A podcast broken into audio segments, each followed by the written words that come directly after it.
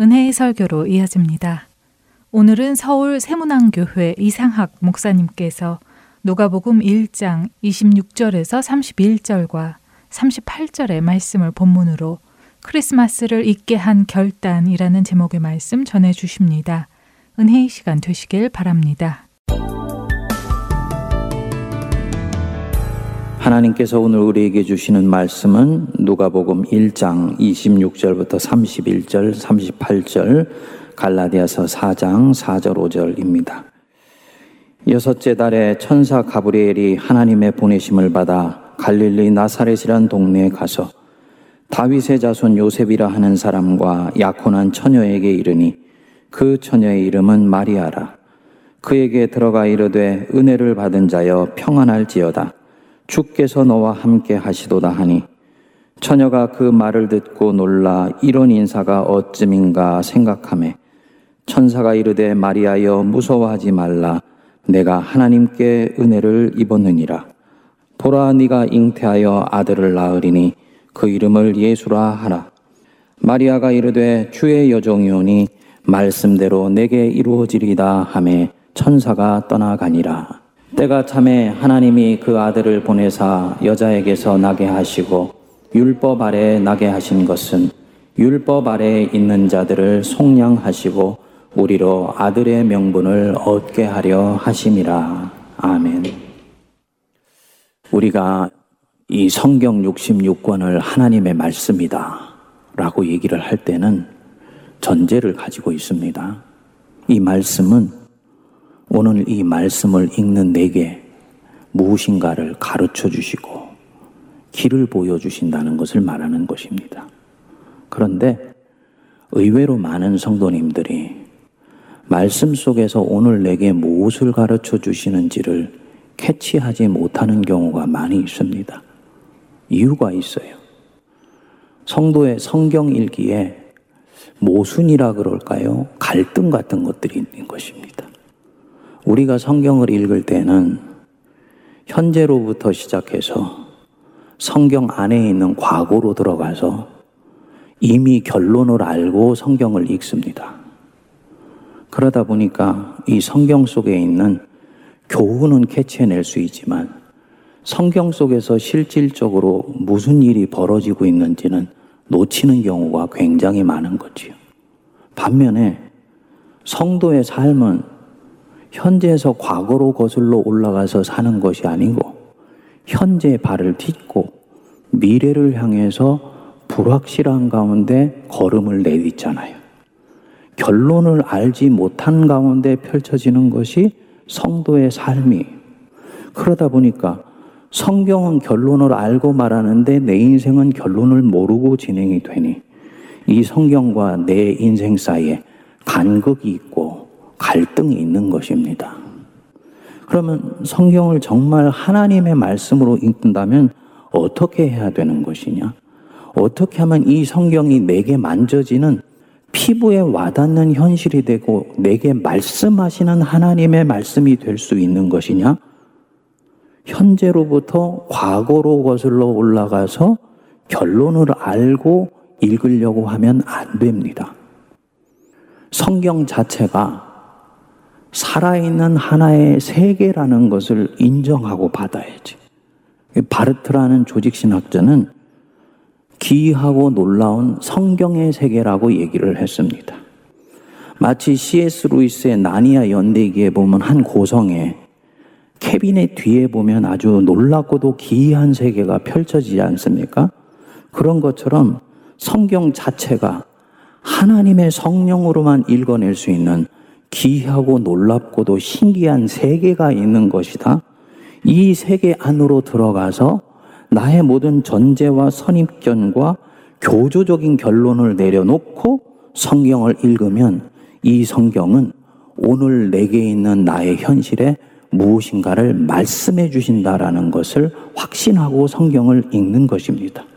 이렇게 성경을 읽으면 성경 속에서 그동안 결론을 알고 읽으면서 스쳐 지나갔던 굉장히 중요한 보석 같은 진리들이 내게 만져지기 시작하고요. 성경이 전혀 새로운 맥락에서 와닿는 것입니다. 지난 4년 동안 제가 성도님들에게 성경을 펼쳐 보여드렸던 대부분의 부분들은 제가 이런 식으로 성경을 읽으면서 성도님들한테 말씀드렸던 부분이에요. 오늘 우리가 읽는 이 성경 본문도 바로 이와 같은 아주 유사한 부분들입니다. 성경의 표면상으로는 잘 드러나지 않는데 이 오늘 본문이라는 성경의 세계 자체로 들어가서 그 안에서 현실을 보면 전혀 본문의 상황이 다르게 읽히는 맥락이 잡히게 되는 거지요. 천사 가브리엘이 갈릴리 나사렛이란 동네로 가서 예수님의 어머니가 될 마리아의 집에 들어가지 않습니까? 27절에 보시면 마리아가 당시에 처해져 있는 사회적 상황이 나와 있습니다. 다윗의 자손 요셉이라 하는 사람과 약혼한 처녀다. 한 남자와 결혼하기로 되어 있는 이 여자에게 천사가 이제 하나님이 무슨 일을 하시려고 하는지를 말하는 거지요.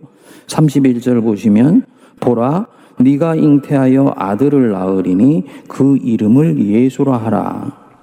우리는 보통 이 31절은 당연하게 여기고 32절에 그가 큰 자가 되고 지극히 높으신 이의 아들이라 일컬어질 것이요 주 하나님께서 그 조상 다윗의 왕위를 그에게 주시리라. 이 말씀에 되게 흡입되어서 31절에 이 말씀이 가지고 있는 당시의 맥락이 정확하게 잡히지를 않는 경우가 있습니다.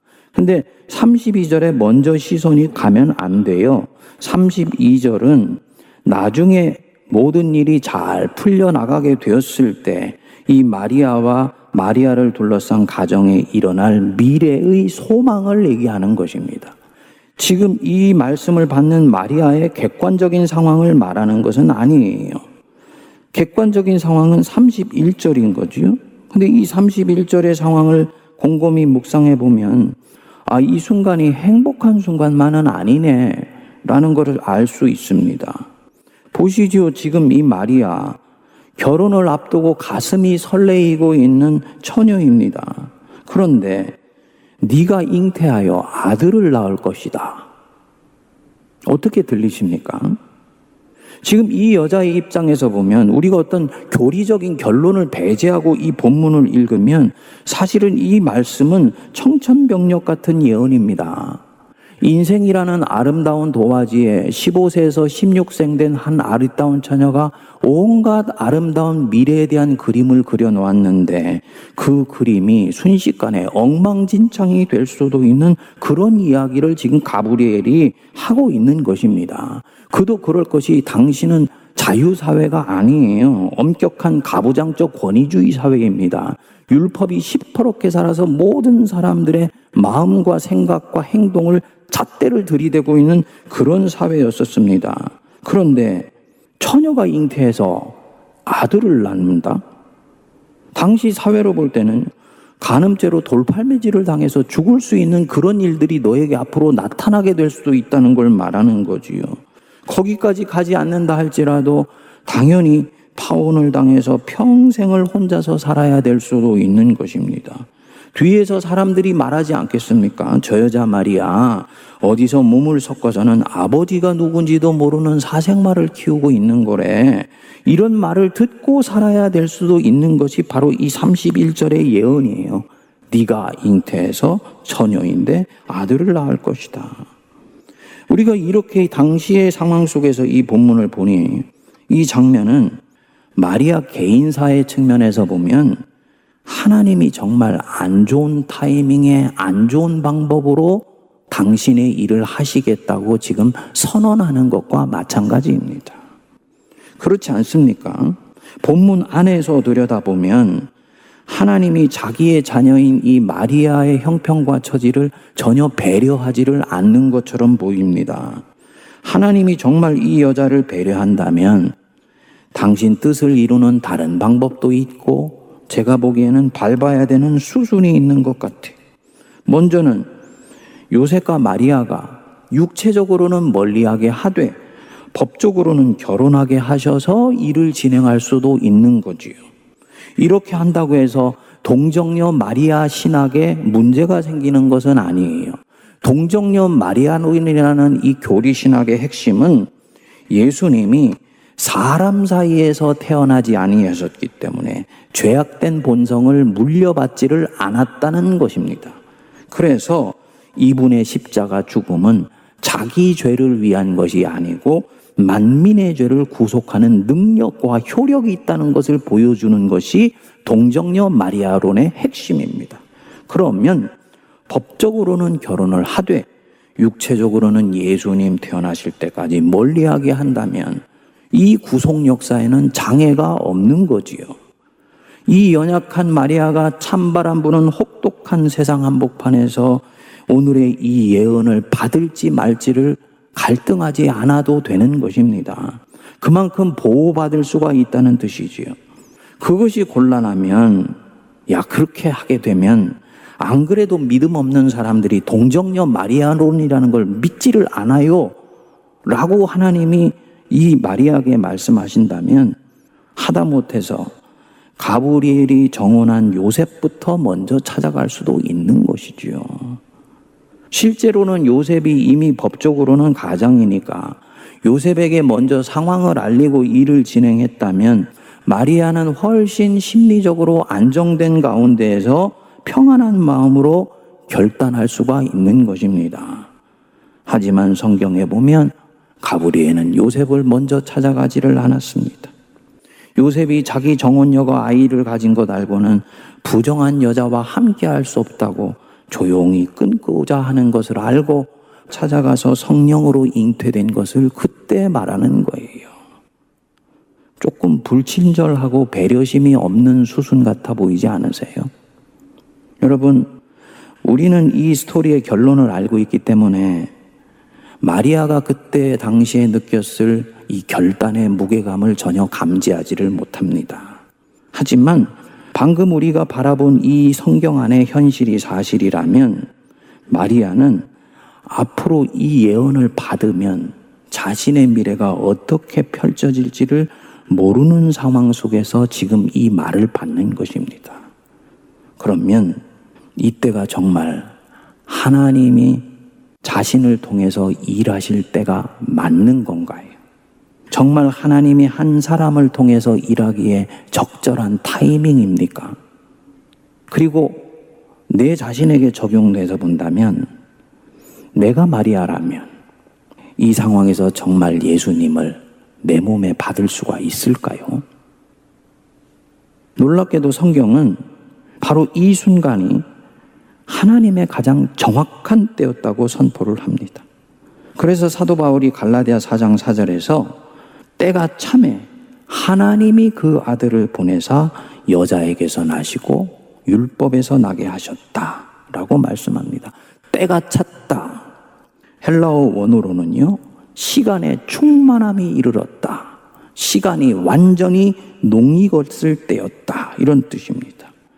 재미있는 것은 바울이 여기서 이 때를 하나님의 때를 말하는 카이로스를 쓰지 않고 물리적인 시간, 분, 초, 연, 이 시간을 말하는 크로노스로 썼습니다.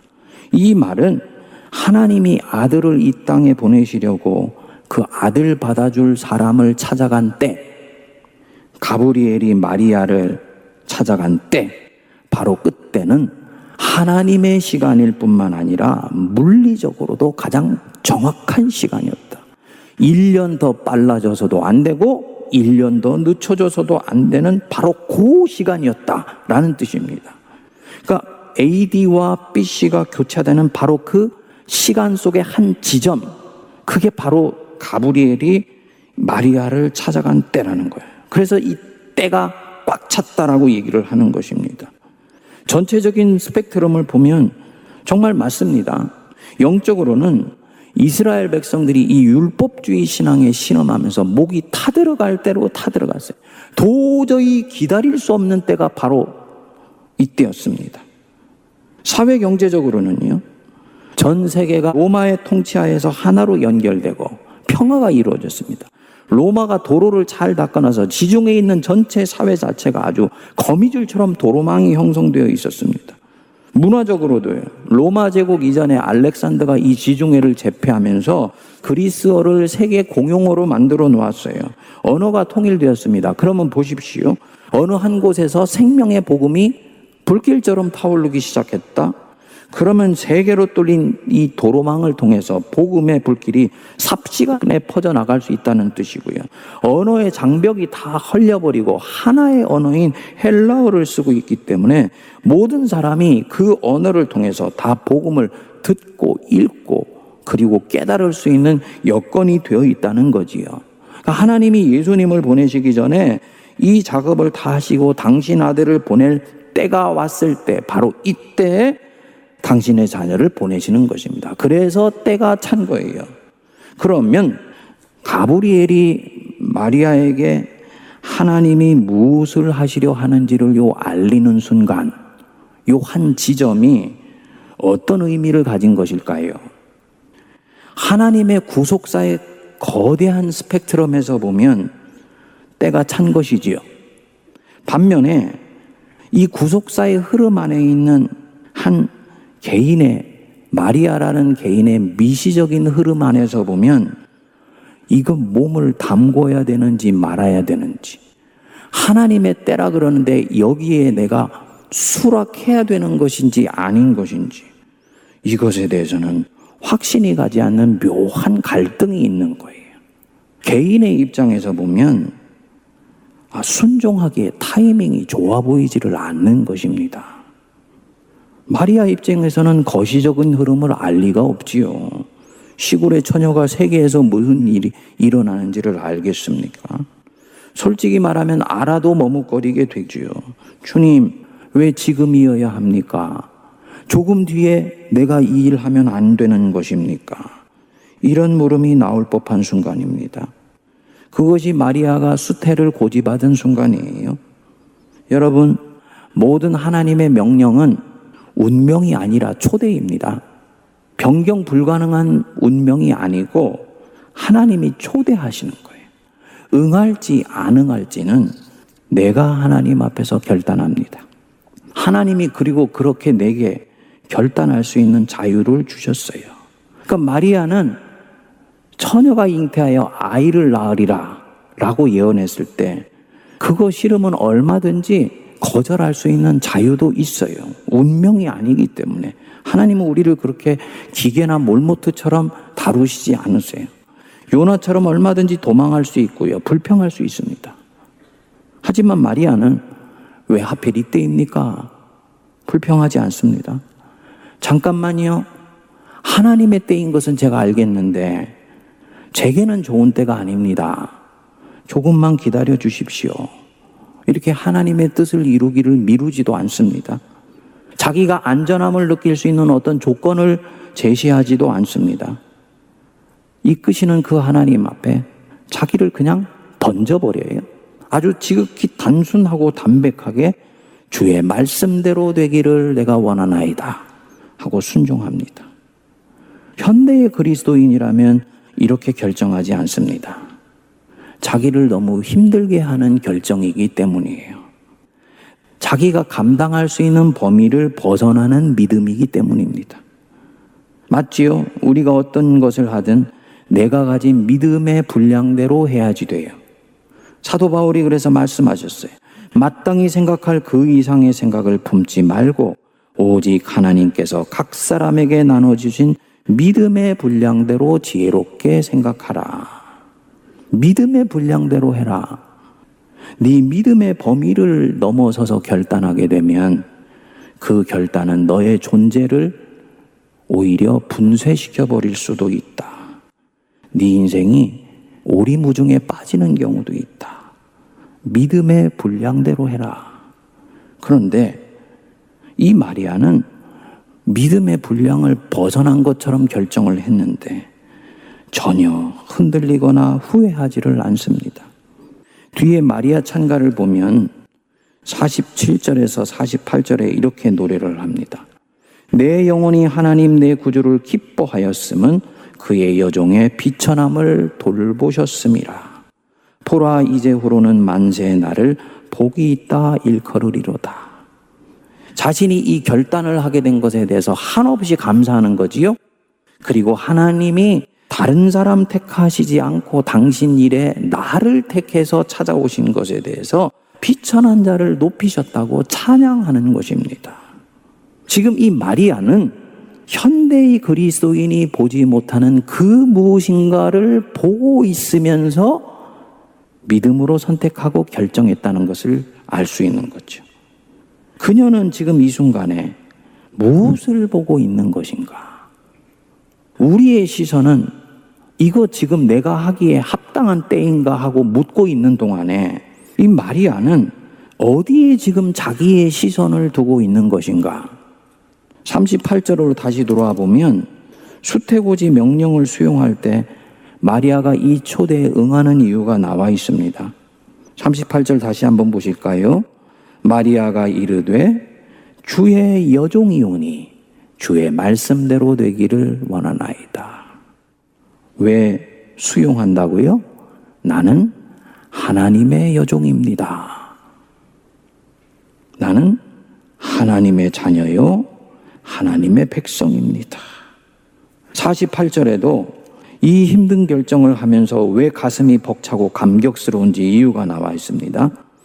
그의 여종의 비천함을 돌보셨습니다. 내가 누구냐? 나는 하나님의 종이다. 하나님의 종이고 하나님의 자녀이고 하나님의 백성이다.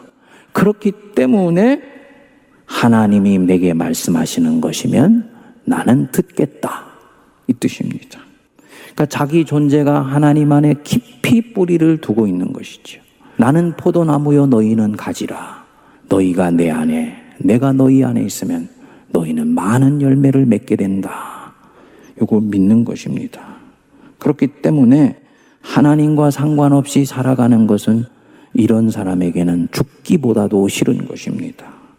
내게 말씀하시는 분이 하나님 맞고 그분이 지금 내게 말씀하시는 것이며 그리고 이것은 하나님의 나라와 그의 의를 이루기 위해 좋은 것이면 하나님 뜻대로 하는 것이 바로 내가 원하는 것입니다. 이렇게 고백하는 것이지요. 이게 종의 정체성이에요. 하나님 백성의 정체성입니다. 지금 이 순간이 내가 원하는 타이밍이 아닐 수 있어요. 근데 한번 생각해 보실까요? 이것은 좋은 타이밍이 아니야. 이렇게 스스로 생각하는 이 내 안에 있는 나.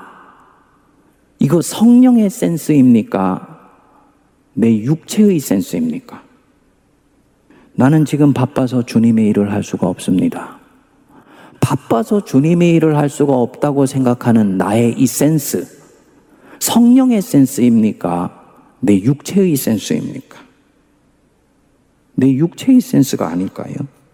마리아는 자기 안에 갖는 이 센스가 영적인 것이 아닌 것을 아는 거예요. 하나님이 일하시는 것이 맞으면 그 타이밍도 하나님이 정하시는 것이다. 라는 것을 인정하고 받아들이는. 자기가 없는 것 같은데, 자기를 별로 사랑하지 않는 사람 같은데, 사실은 아닙니다. 제가 묵상해 보면 이 세상에서 가장 자기를 사랑하는 사람이 이 마리아 같은 사람이에요. 자기 인생을 멋지게 살아가는 법을 배운 사람이에요. 한 판의 인생 살다가 코끝에 호흡 멈추면 주님 앞에 가는데 이 한 판 살고 가는 인생 사사롭고 어떻게 보면 영원하지 않으며 잠시 내 육체를 만족시키는 바로 그런 것에 내 인생을 드리고자 하지 않는 것입니다. 그것이 염려건 불안이건 탐욕이건 그것은 진정으로 나를 살게 하지 못하는 것이야. 이것은 언젠가는 놓고 가는 것이야. 라고 생각하면 거기에 자기의 둥지를 틀지 않습니다. 영원하고 내게 말씀하시는 그분 안에만 집요하게 자기 인생의 뿌리를 두려고 하는 사람. 정말로 자기 인생 사랑하는 사람입니다. 하나님의 때인 것은 맞는데 내 인생의 절기로 봤을 때는 타이밍이 아닌 것 같아서 머뭇거리는 경우 굉장히 우리 인생에 많이 일어납니다. 미국에서 실제 있었던 일입니다. 한 젊은 신실한 그리스도인 부부가 있었는데 남편이 하나님의 소명을 받아서 신학을 하기로 결단을 했습니다. 그래서 동부에서 살던 살림살이를 정리해서 남편이 신학을 하려고 하는 서부 LA로 이사를 오게 되었어요. 그런데 이사를 하고 LA로 딱 왔는데 아, 아내가 덜컥 아이를 갖게 된 것을 알게 된 것입니다. 가난한 부부였기 때문에 남편이 공부하는 동안에 이 아내가 경제를 감당한다는 생각하고 이 결단을 내렸는데 그만 아이가 생긴 것을 알게 된 거죠. 두 사람이 얼마나 난감하게 생각했겠습니까? 우리가 지금 때가 아닌데 좀 일찍 결정한 것 아닌가? 뭔가 타이밍이 맞지를 않는 것 같은데 하나님은 이렇게 일하시는 분이 아닌데 염려하면서 자신들의 결정에 회의적인 생각이 들기 시작하더랍니다. 아내가 배가 불러오니까 음식점에 웨이트리스로 일할 수 있는 그런 기회도 갖지를 못하는 거죠. 이미 다 정리하고 왔기 때문에 다시 돌아갈 수도 없는 거죠. 이러지도 못하고 저러지도 못하고 불안해하는 가운데 한여름인데 에어컨이 가동되지 않는 허름한 차여서 아내가 차 안에서 견딜 수가 없어서 차 세워준 옆에 있는 건물로 뛰어 들어간 거예요. 그 건물이 Bank of America라고 미국에서는 아주 큰 은행의 지점이었어요. 우리 한국과 마찬가지로 미국도 은행이 시원합니다. 그래서 그리로 뛰어 들어간 거예요. 그런데 들어간 아내가 한참을 지나도 나오지를 않으니까 남편이 이상하다 싶어서 건물에 들어갔더니 아내가 그 은행 지점장하고 취업 계약서를 작성하고 있더랍니다. 사연을 들어보니까 여자가 건물에 들어가서 우연히 지점장과 이야기를 몇 마디 나누게 되었는데 이 지점장이 남편이 공부하려는 그 신학교의 Board of Trustee 이사인 것입니다. 그러니까 여자가 자신들의 난감한 처지를 푸념하던 듯이 얘기하니까 지점장이 여자가 나온 과를 물어보고 몇 마디 질문을 던져보고는 때마침 은행에 지금 직원이 필요한데 너같이 신실한 사람이 일해주면 우리 은행에 힘이 되겠다고. 그래서 그 자리에서 계약서를 쓰고 잡을 얻게 된 거지요. 부부는 잠시 자신들이 하나님의 뜻과 자신들 타이밍이 맞지 않는다고 푸념하고 불안해했던 자기 자신들의 믿음 없음을 고백하고 하나님의 놀라우신 예비하심을 찬양하면서 집으로 돌아오게 됩니다. 우리가 하나님 일을 하면서 자주 경험하는 현실입니다. 말씀을 읽는 중에 주님이 내게 도전하신다. 교회에서 사역을 하는 것에 초대를 지금 받는다. 누군가 나에게 권면을 하게 됐는데 아무리 생각해도 저거는 하나님이 내게 말씀하시는 것 같다.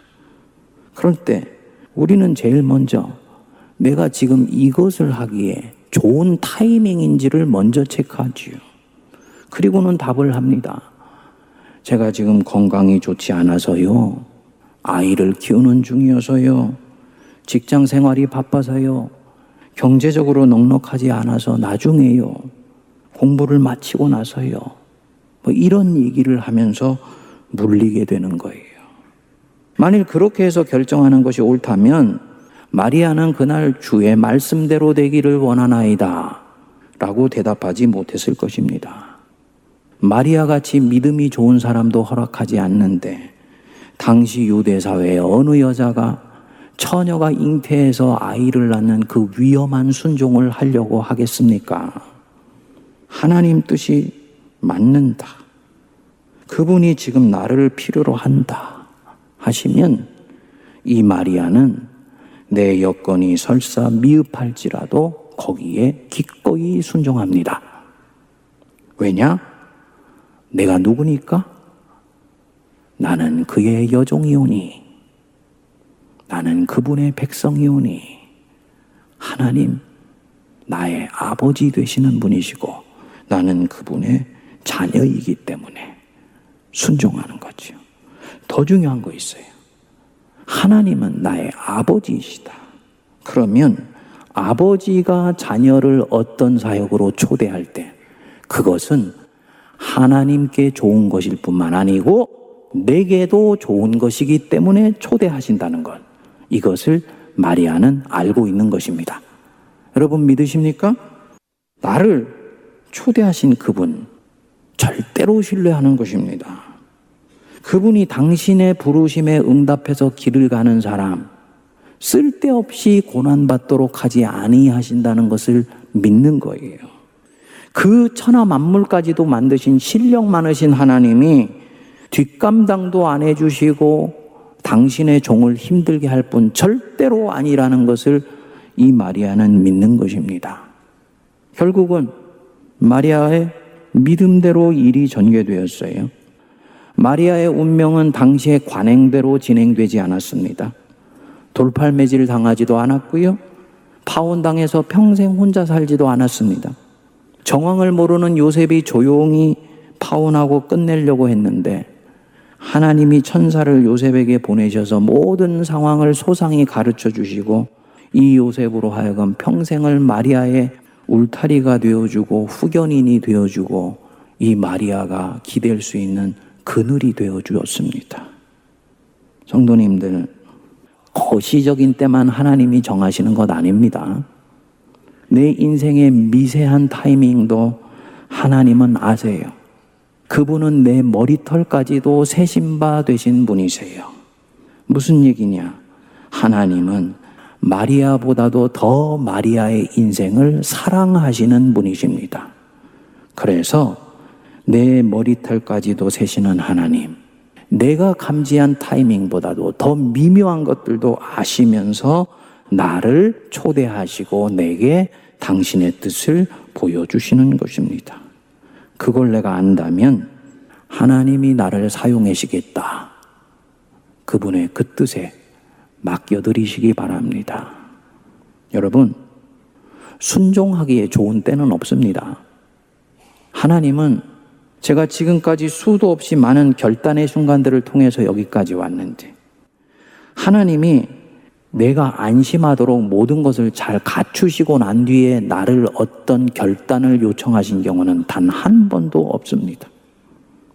내가 원하는 대로 움직이시는 분이 아니세요. 뭔가 부족하고 미미한 부분은 항상 있습니다. 확실한 것은 무엇이냐? 하나님이 지금 나를 찾으시며 나를 부르시며 그분이 내게 무엇인가를 요청하시고 있다. 이것은 분명합니다. 그러면 주의 종이 오니 주의 말씀대로 되기를 원하나이다. 결단하시고 그 초대에 응하시기 바랍니다. 그러면 여기를 통해서 놀라운 일들이 벌어지게 되는 거예요. 만일에 앞의 경우처럼 이렇게 핑계를 대지요? 제가 바빠서 직장 생활 바빠서 조금 한가해지고 난 뒤에 할 거예요. 저는 지금 건강이 받쳐주지를 않습니다. 내 아내 남편이 심각한 일이 생겨서 거기까지는 감당할 수가 없습니다. 이렇게 해서 한두 번 물러나지요? 그러면 이 사실을 하나님만 아는 것도 아니고 마귀도 압니다. 그래서 이때부터는 항상 무슨 일을 결정할 때 되면 내 앞에 어김없이 핑계거리를 항상 갖다 놔요. 그래서 그 핑계 때문에 끊임없이 하나님의 일을 피해가도록 나를 몰아가게 됩니다. 인생의 후반부에 후회하는 분들이 얼마나 많은지 모릅니다. 목사님, 제가 젊었을 때 주님의 일을 더 열심히 했어야 되는데. 성도님들, 주의 종이오니 말씀대로 되기를 원하나이다. 이 아름다운 고백으로 나를 찾으시는 그 하나님의 마음을 시원케 해드리시기를 기도합니다. 그리고 내가 이렇게 결단한 것 때문에 또 다른 누군가에게 성탄의 기쁨을 가져다 주는 복된 대림절 기간 되기를 주님의 이름으로 축복드립니다.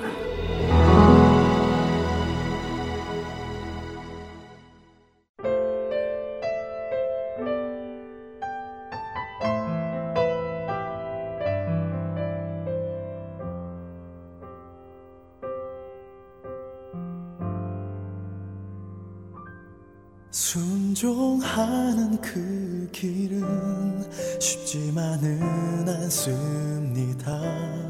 순종하는 당신을 주님은 기뻐합니다. 주의 길을 가는 건 날 포기해야만 합니다.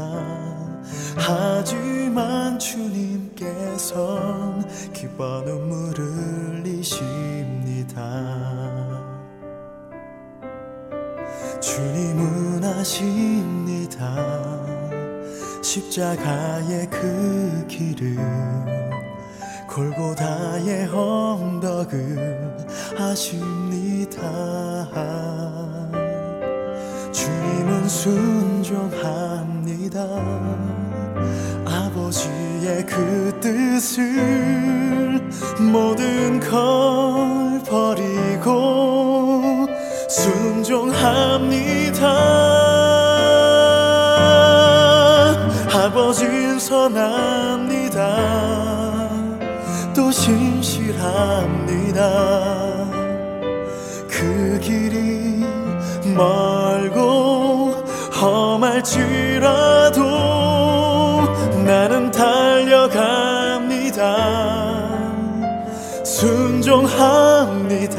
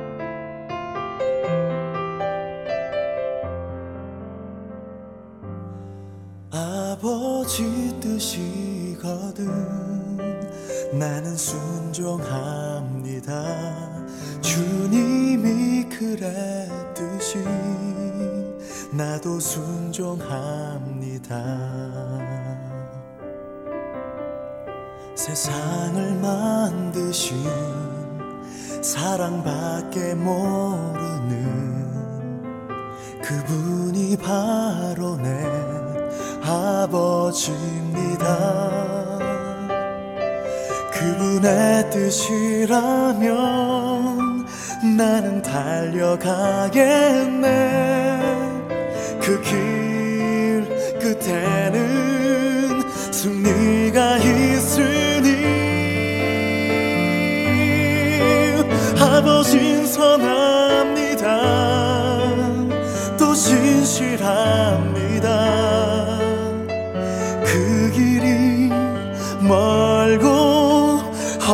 할지라도 나는 달려갑니다. 순종합니다. 그 길의 끝엔 기쁨과 평안 승리가 있습니다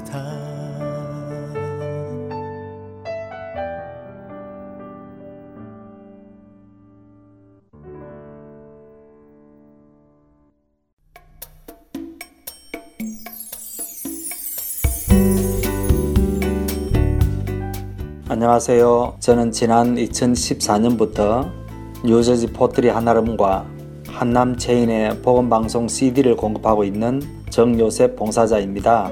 믿지 않는 분들에게는 예수님의 복음을, 믿는 자들에게는 생각과 마음을 지킬 수 있도록 도와주는 복음방송이 정말 얼마나 감사한지 모릅니다. 우리 주님께 찬양과 영광을 돌려드립니다. 감사합니다. 안녕하세요. 저는 콜럼버스에 있는 풍민식당과 살아가 식품점에 복음 방송의 CD를 비치하고 있습니다. 복음을 전하는 작은 일에 사용하여 주심을 하나님께 감사드립니다.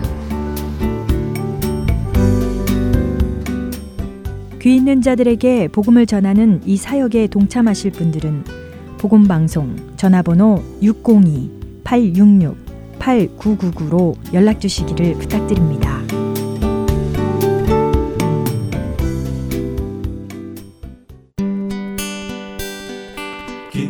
소식 사랑으로 땅끝까지 전하는 아랜소.